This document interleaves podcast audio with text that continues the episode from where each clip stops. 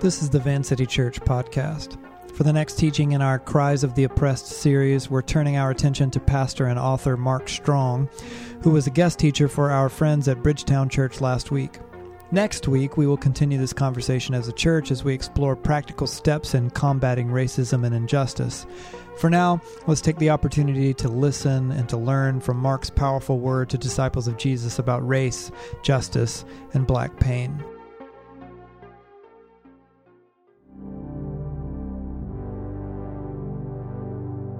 Hello, Bridgetown family. It is uh, good to be with you today and just have an opportunity to just to share with you uh, just uh, my heart uh, in lieu of some of the things we see going on in our world today. Let's just be honest with one another. We are living in an absolutely crazy time. Uh, we're smashed with the COVID virus, and everybody's been in quarantine in the house for a little while. And then uh, on top of that, we have the murder of George Floyd and the the uh, protests and everything's going on. We are in a pressure cooker as as a nation. We're in a pressure cooker as a people. We're in a pressure cooker um, as a church. And I, today, what I want to do is I I don't want to come like I'm a guy that has uh, all the answers because I don't. In fact, if I'm honest with you today, uh, I, I'm, I'm sharing from my heart, but I really don't feel like I you know I know exactly you know, what to say or what I can say to be able to help. But there are just some things that God has placed upon my heart that I believe will be helpful, regardless of how I feel uh, as a African American man who's kind of going through the struggle of everything that's happened and so forth. The first thing I want to say is this: is that uh, as as as believers, it's it's different if we're talking to uh, not non-believers or non-followers of Jesus Christ. But as believers, our primary objective and goal in life here on earth is to become like Jesus Christ. We uh, uh, accept Him, we follow Him, and our goal is to be transformed and shaped into His image. And sometimes we think about uh, discipleship, we think about being formed and shaped in the image of Christ there's something that just kind of gets lost uh, in that in that mindset as it relates to what we see going on in our world.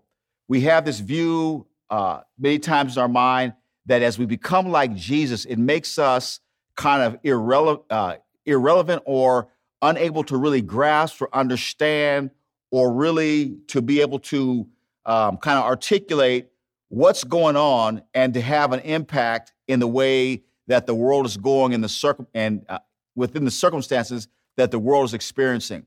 But what I want to say to you today is that none of what's happening right now in this world is a shock to God. He's not surprised. He's not overwhelmed. He's not scratching his head. He's not having a panic attack. He's not saying, What in the world do I do? He understands it. He knows it. He sees it.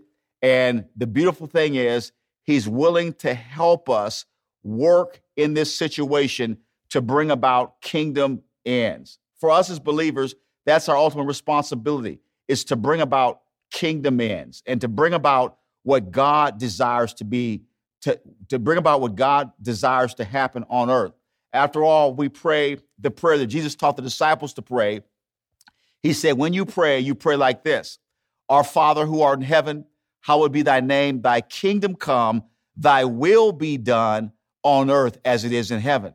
And so, Jesus, by uh, teaching us to pray that prayer, he's making a statement. He's saying to pray for God's will to be done, but then there's something else he's saying that's interwoven in those words, and that is this. He's saying that you pray for God's will to be done on earth because God's will being done on earth is not something that just happens naturally and normally. For God's will to be done on earth, it takes God's grace, God's mercy, God's power, God's providence to come and to help uh, a, a fallen and broken world to experience and to do what it is that He desires to do. So, in the midst of COVID, in the midst of Black Lives Matter, in the midst of trying to deal with uh, uh, what's going on with this George the George Floyd murder, which we'll talk about here in, in just a second, God's heart is that his will can be done in this situation. And we'll talk a little bit about what that, that may look like. As a church, to be formed and to be shaped like Jesus means that we have to love our neighbor, love one another. Now, when we talk about love, sometimes we think of love as just this passive, kind of milk toast, non forceful, uh, just kind of whatever happens, happens. You know, you, you, you, you, you, you turn the other cheek, you just kind of soak it all in, and there's no kind of uh, fortitude to, uh, to go forward and to make change. Well, that's not the way the scripture describes love. Love, in, in, in many ways, and many times, it's a violent thing. Violent in this sense that what it does is it goes against the powers that be, it goes against the structures, it goes against mindsets and mentality to bring about God's will, which is good for all people. And so to, to actually to, to love requires us to do something that's many times unnatural, doesn't line up with our with our natural thinking, doesn't line up with our emotions and what we would desire to see happen or what we think we should do in order to render justice within our own strength and our own resources. But love says uh, you, you are empowered to act to bring about God's results.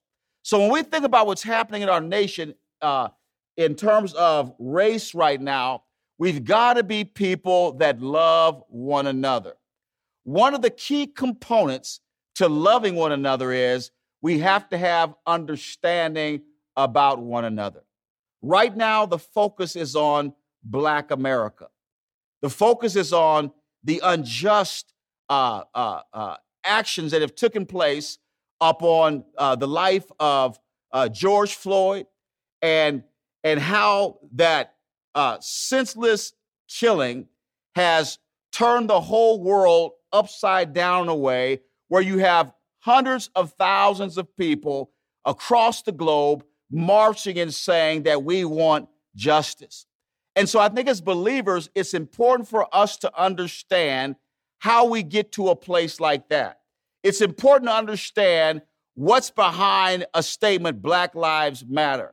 It's, it's important for us to understand uh, what's behind uh, a, a, a man like Martin Luther King, what's behind civil rights activists? What's behind some of the uh, uh, words and some of the emotional expressions that we see happening from African Americans across our nation and across the globe?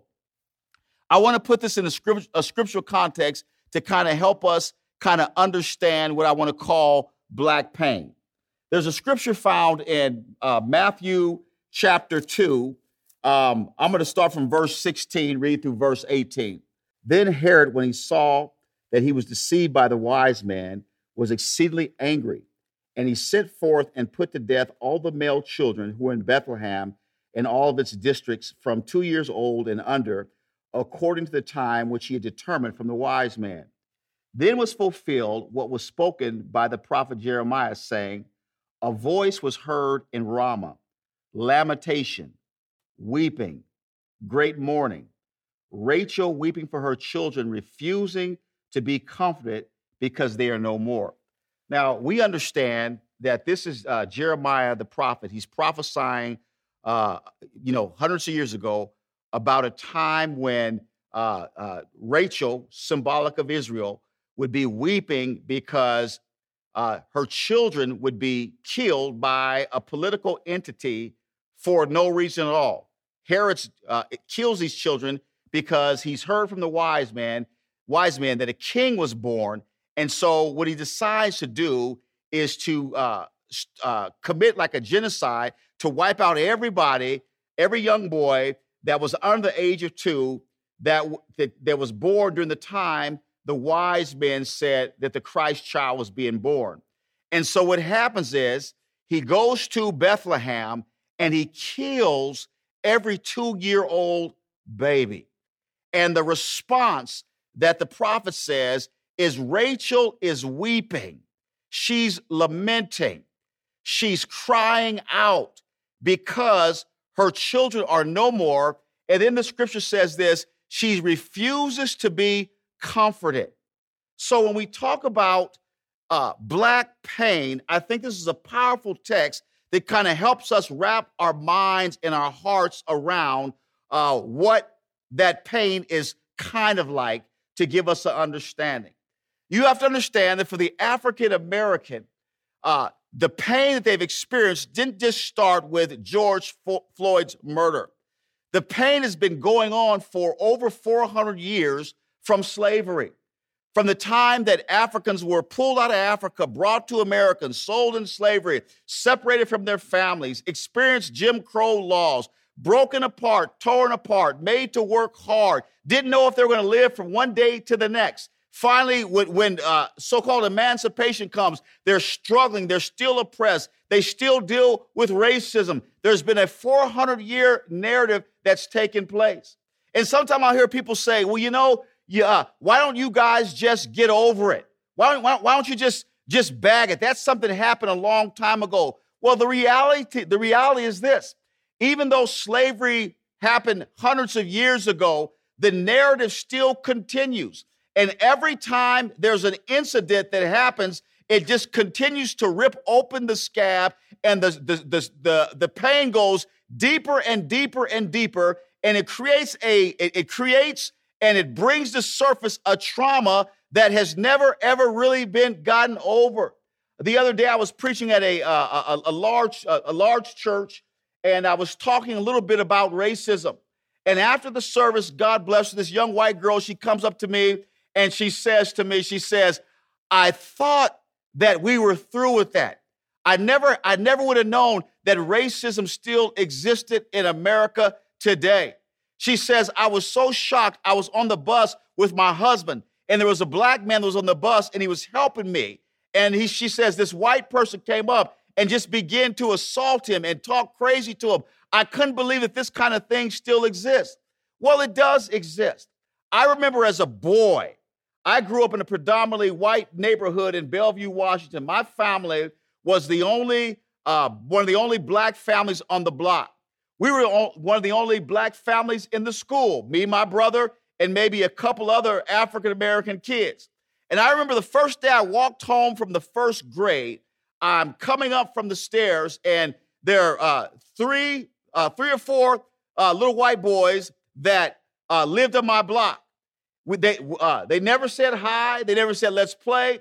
The first words that came out of their mouth was, go home and wash that paint off your face. Now, I get that message as a first grader. Then fast forward a year or two.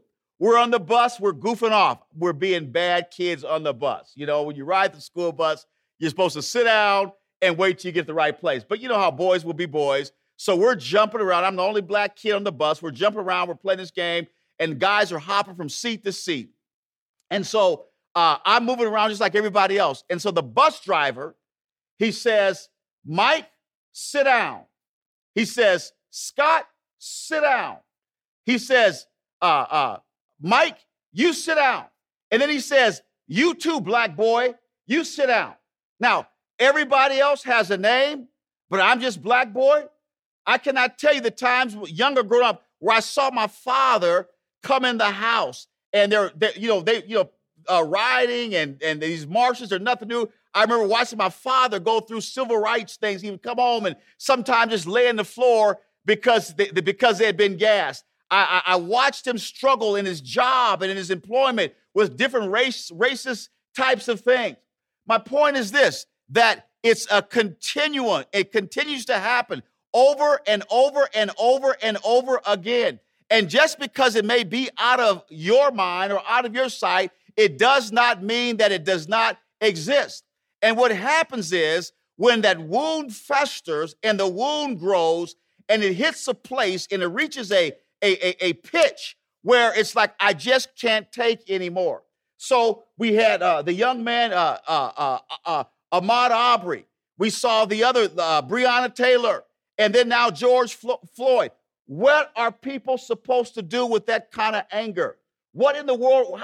What, what do you do that? You just can't say, oh, go take a chill pill, just kind of relax, or just kind of pray about it it opens up wound and wounds and the pain gnashes. The pain is deep. The pain hurts. The pain torments. The pain tortures. And you say, What do I do to deal with this kind of pain?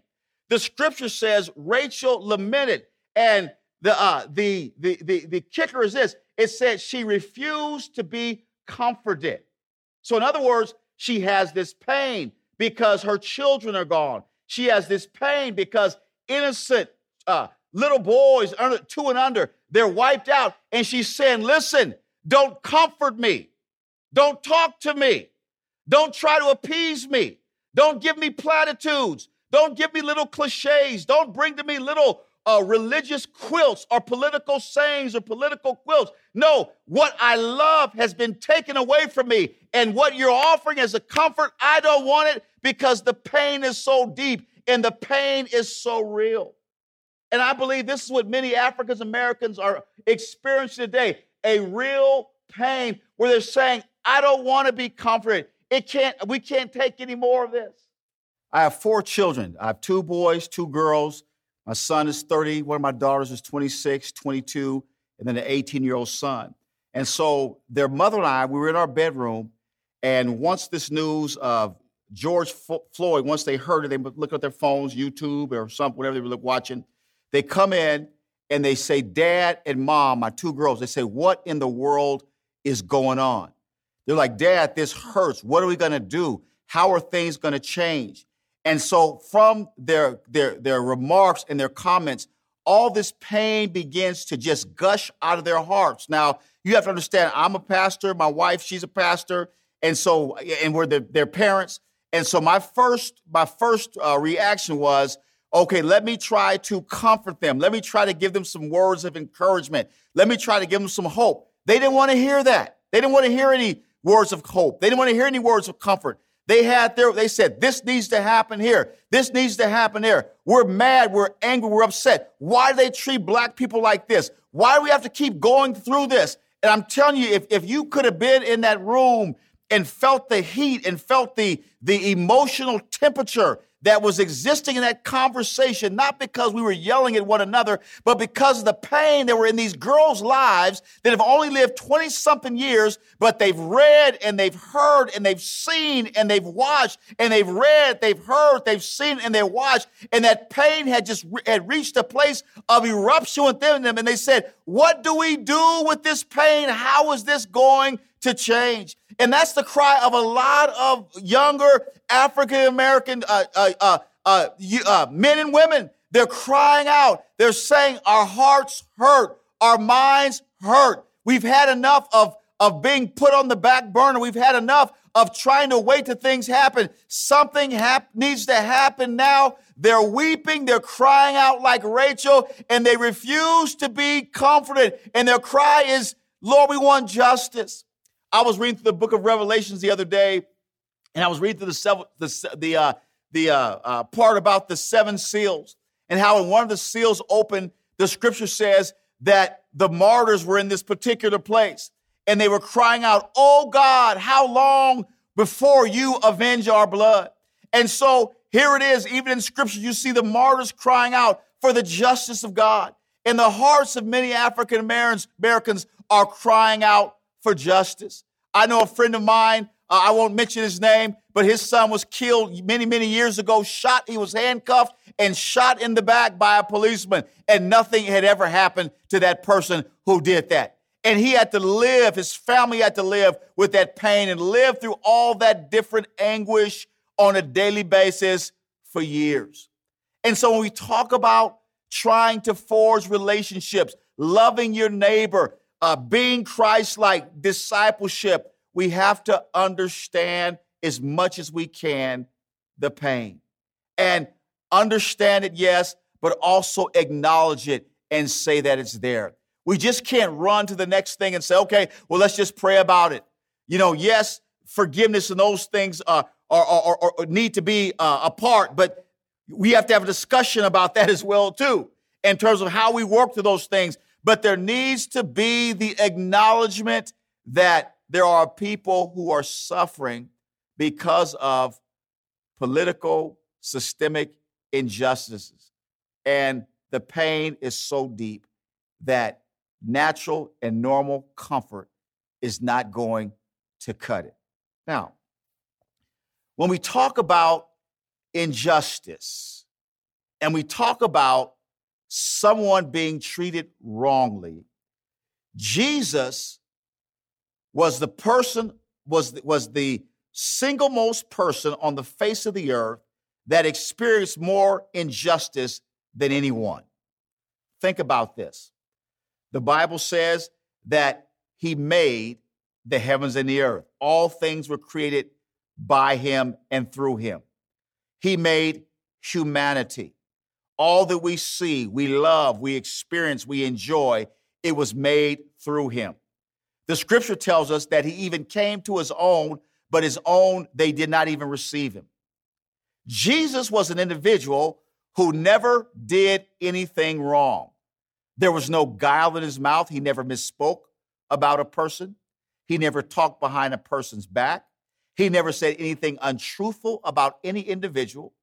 All his actions were right. Everything he did was for the benefit of a person, benefit for humanity, to bring him to a place where they could find what was best for them, couched within the will of God. Jesus never harmed anybody. His whole mission was to help, to emancipate, to break yokes off of people, to set people free. You know, you think about one of my favorite stories in the scripture was the story of the demoniac. And now here was a man that, you know, I, I call him Legion. The Bible says he was possessed by legions of devils. And the man's life was so out of control that the Bible says that there were, uh, no one could tame him. So this man, he was naked. He dwelt in a graveyard. They tried to chain him to, to, to kind of confine him, but uh, through the demonic strength, he was able to break the chains and so forth. But Jesus went to that man and he loved him. He touched him. He healed him and he delivered him to the place where the Bible says this man who was so broken in the in such pain to the point where he cried out every night he found total healing and deliverance and peace and acceptance and love from a person that uh, from the person of Jesus, and no one else on the face of the earth had ever gave him that before. That was the kind of person Jesus was. He only did good. Jesus went about doing good, healing all those that were oppressed by the devil. But look what happened to him. The Bible tells us that he died the life of a criminal. He was accused as a criminal trumped up charges, things that were not real. Uh, they said that he did things that he didn't even do. But we understand, we understand that in God's sovereign plan, Jesus didn't come to the earth to live. Jesus came to this earth to die. He was the sacrificial propitiation for our sins. The scripture says that he was the Lamb of God slain before the foundation of the world. He came so that he could take our iniquities, our sins, our transgressions, our wickedness, our prejudice, our hatred, our pride. And he came so he could bear that so we could find forgiveness and freedom in the sight of God. Jesus came to die so that we could be free. He experienced injustice so that we could be justified. Now, we understand theologically that that was all a part of God's sovereign plan. Jesus' execution, crucifixion on the cross was part of God's providence for us to experience the life that he desires. Adam blew it, but Jesus won it, right? So God allowed that to happen so that we could live and be a part of the family of God. Now, for just a second, let's just put the theology, let's we're not moving away, but let's just kind of scoot it over about an inch or two. Let's just uh, maybe just kind of for a moment, let's just I don't want to say forget, but just kind of uh, just take our eyes off of, of just a second of the theology in terms of the sovereignty of God, the purpose of God, the plan of God, and so forth. Now, don't, don't get so religious on me and say, How can you do that? Listen, we're not moving it totally out of sight. We're just kind of scooching it over a little bit so we can see something else. If we look at how God fulfilled the plan and what happened, if we look at the, the, the, the pragmatic workings of how Jesus went to the cross and died, it's amazing how that injustice was carried out. The Bible says in the book of uh, Matthew that Satan had entered into Judas. So Jesus was having the Last Supper with his disciples, and uh, they're they're eating. They're just kind of kicking back. They're they're chilling. They're just enjoying their time together. Jesus is getting them prepared for what's going to happen. And all of a sudden, he makes this statement. He says, "One of you," he says, "Didn't I choose uh, uh, twelve of you? And uh, you know, one of you is, uh, is unclean. One of you is a devil." And he says, so the, the disciples like, wait a minute, man, I, I don't want to be the cat that's the devil. You know, who, is it? Who is it? So John is leaning pretty close to Jesus. So Peter kind of nudges him and says, find out who he's talking about. And Jesus overhears and he says, the person who is dipping their bread in the bowl with me is the one who's going to betray me. And so Jesus says to Judas, he says, go do what you have to do and do it quickly. So Judas goes out and he goes to the religious system of the day, the Sanhedrin, the Sadducees, the Pharisees, uh, the religious powers of the day, the system of the day, and he uh, uh, they they uh, devise a plan where uh, he's going to hand Jesus over to them, and we know what happens there. And then the religious power, religious system, what they do is they say we're not going to be guilty of this, so they try to bring it to the political system, the Roman governor Pilate and they go through a number of exchanges. Pilate uh, is saying, you know, listen, uh, who are you? They say you're the king of Jews and so forth. And then finally, we know in the story, Pilate washes his hands and he gives him, he, he uh, uh sends him back to uh, the Sanhedrin. But ultimately, they end up crucifying Jesus. When we think about system, we say change the systems, change the systems. It's important for us to understand how systems work how systems of injustice function and what takes place. So when we look at the when we look at the the the the most uh, unjust act in the history of humanity upon Jesus Christ, this is what we have. We have Satan filling an individual, Judas. We have Judas going and engaging a religious system, and then we have a religious system going and engaging a political system. So when we ask ourselves the question, what's going on? Why is this taking so long? Now I'm I'm talking to the church today. I'm not doing a, a speech in front of the public. I'm not talking to un, uh, uh, uh non-followers of Christ per se, but I know maybe this will uh, uh, you know, uh, hit some people as well. But I, am talking to those that profess Christ. We have to understand that while yes, systems, and while yes, policies, and yes, prejudice, prejudice in those type of things uh, play a significant part in injustice. One of the elements that we ha- that we fail sometime to put in the mix is the whole spiritual piece. Satan entered Judas.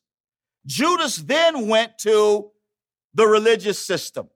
The religious system then went to the political system. I believe, as we said earlier, we have to acknowledge and understand the pain, but then also we have to understand the stronghold of a system. How can something so unjust continue to exist year after year decade after decade, century after century, if it's just purely human.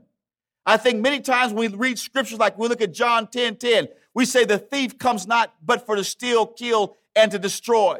But Jesus says, I've come that they may have life and have life more abundantly. And I think sometimes we put Satan we put Satan in this little tiny box. He's this little dude with a pitchfork that's just trying to make you eat too much chocolate cake, you know, or, or, or, or, or make you cheat on your girlfriend or cheat on your wife or your husband or that type of thing. He's just trying to tempt you. But we don't, we, we fail to understand sometimes that even some of the systems that are oppressive, there are forces behind it. Now, I, I don't want, I don't want to, you know, just be, you know, some super hyper spiritual guy that's just trying to say, you know, you blame the devil for everything. No, but there is a part of that. There is a spiritual element and there is a human element.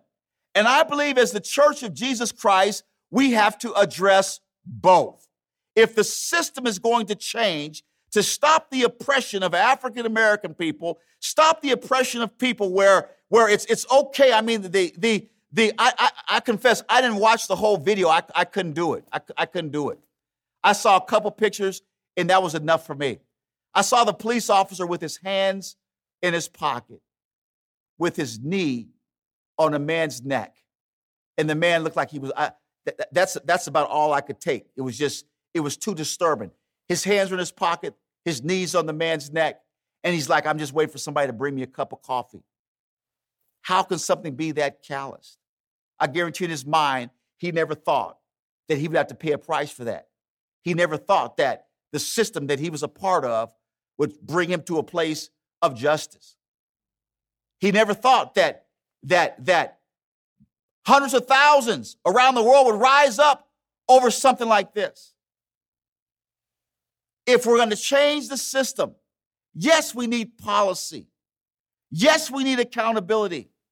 But, church, we have a responsibility to understand the pain, to understand the issue, but we also have a responsibility to address the demonic forces behind the systems so that they can be broken, so that hearts can be changed, so that pride can fall, so that injustice can fall, so that compassion can fall in the name of Jesus. And so it's important for us to pray. Now, I know I may get ridiculed for saying this because I may not be as sound militant enough, but I don't believe that prayer is a passive activity. I don't believe that prayer is just, now I lay me down to sleep. I pray the Lord my soul to keep. If I should die before I wake, I pray the Lord my soul, my soul to take. Lord, bless mommy, bless daddy. Lord, bless my puppy. All that's cool. But I believe prayer is, is, is, is much, much, much more. It's that, but it's much more expansive. And it has the power to tear down injustice. It has the power to tear down walls. It has the power to make change. It has the power to uproot those principalities and those powers that would hold and lock systems in place for centuries. Prayer has the power so that policy can work. Prayer has the power so that accountability can come forth. Prayer has the power so that justice can be woven into systems that are broken and systems that that that that that hold their knee on the neck of people. See, the Bible says this. God says in, in, in the book of uh, uh, um, Chronicles, if my people, which are called by my name, would humble themselves and pray and seek my face and turn from their wicked ways. Then I will hear from heaven. I will forgive their sins and I will heal their lands. When injustice happens, God does something. He listens for the cries of his people. He listens for the cries of those who say, We can't take it anymore. He listens for the cries that say, God, will you please come and help? Will you please come and do something? Will you please come and move? God listens to those cries. The children of Israel in an oppressive Egyptian system. God comes, he taps Moses on the shoulder and he says, Moses, I have seen the oppression. I have heard the cries and the groanings. I know their suffering. God is a seeing, He's a hearing, and He's a knowing God. And I believe, yes, we've got to work to change policy. Hear my heart. Yes, we have to work to change systems. But, church, I believe we have to come together and pray. that moaning, groaning, anguish in your heart, don't waste it. Don't just allow it to just uh, uh, uh, hibernate in your soul. Turn it into lament.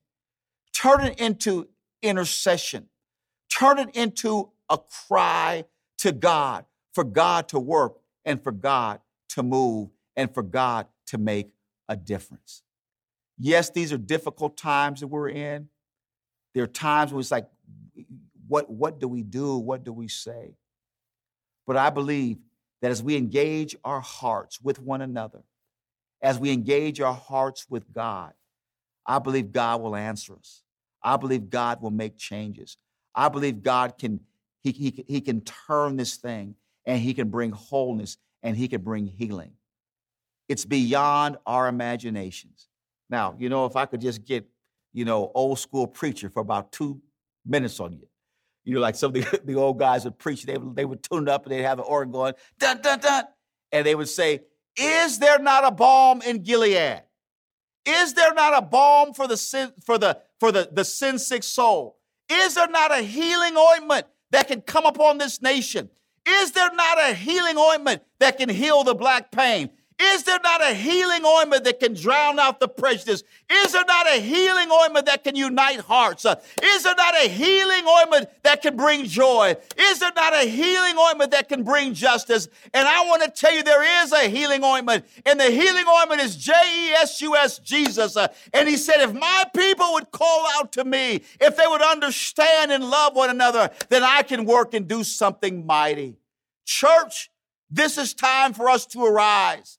This is time for us to arise, not on our own feet, but to arise by going down to our knees and falling on our faces and crying out to the Lord God of hosts. Only you can fix this mess. Only you can bring the healing. And I believe if we do that, we'll see God do some wonderful things. So, just a couple takeaways here. Put the effort in, understand the pain, dive into the relationship, acknowledge what's going on. Say, well, you may not say, I, I totally get it. You don't have to totally get it, but just get it some. Then understand Jesus experienced injustice and that the system that oppressed him was not totally all human, but there was a spiritual component to it. The church is equipped to address that spiritual component as we deal with the natural part, the relationships that we have with one another.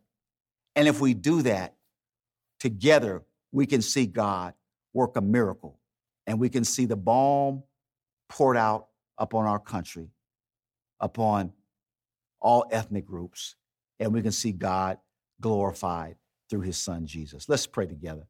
Father, thank you so much for even hope in this difficult situation. And I pray for my black and brown brothers today and sisters that, Lord, you would touch the heart. Lord, you understand the pain. Oh God, you understand, Lord, what is going on and the, the, the conversation in black homes across this country and across the world. And we pray today that you would intervene and give some sense of comfort and hope Lord, you know how to reach Rachel.